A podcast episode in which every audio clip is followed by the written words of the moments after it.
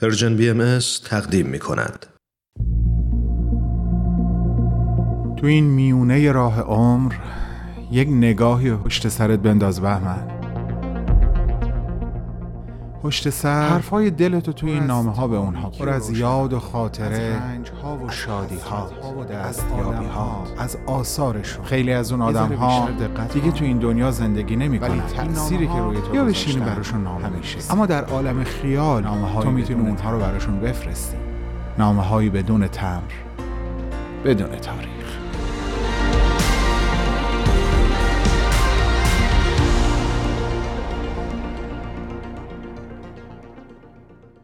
دوستان نادیده اما بسیار آشنا و صمیمی سلام. برای دلهاتون بهترین حال رو آرزو و این نامه رو آغاز می‌کنم. راستش با خودم فکر کردم سری قبل نامه حسین جان منصوری رو برای شماها خوندم. خب پس چرا این بار خودم خطاب به شما نامه ننویسم؟ این شد که این نامه نامه ای شد با سلام خدمت شما. می‌خوام از یک تجربه فوقالعاده باهاتون حرف بزنم. تجربه که شاید تعدادی از شما هم در داشتن اون با من سهیم و شریک باشین. می‌خوام از تحلیلی که آقای رشید کاکاوند که در رشته ادبیات فارسی استاد دانشگاه هستن از یک بیت از یکی از غزلهای حافظ ارائه کردن باهاتون گفتگو کنم. تحلیلی که بی اقراق منو حیرت زده کرد.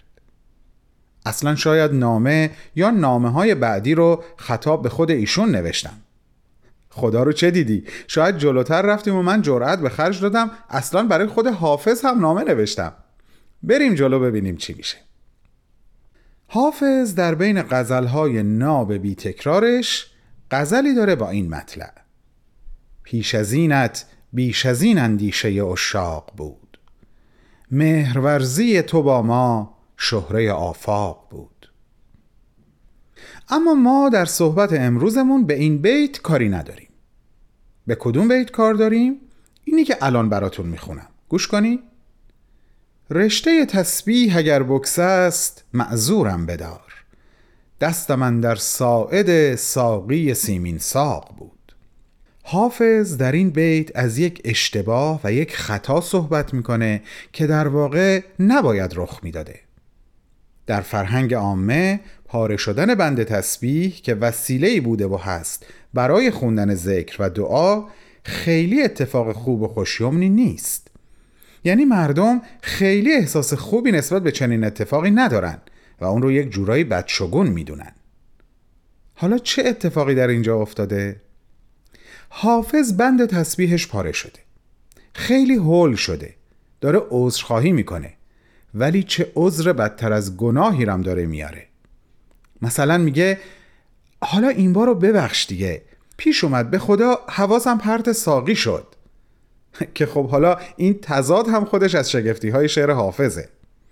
اما موضوع اصلی هنوز اینها نیست. موضوع اصلی رو در ادامه نامه براتون میگم.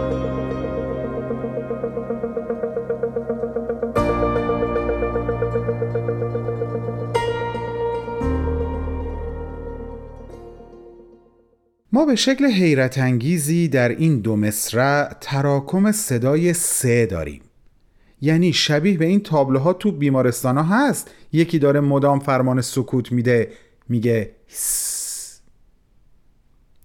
حافظ داره به ما میگه صداشو در نیار س. ساکت باش اتفاقی که حالا افتاده دیگه از اونجایی که ز هم مخرج سه هست با احتساب اون ما نه بار فقط اونم در یک بیت صدای سه میشنویم.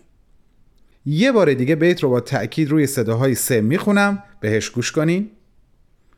رشته تسبیح اگر بکس است معذورم بدار.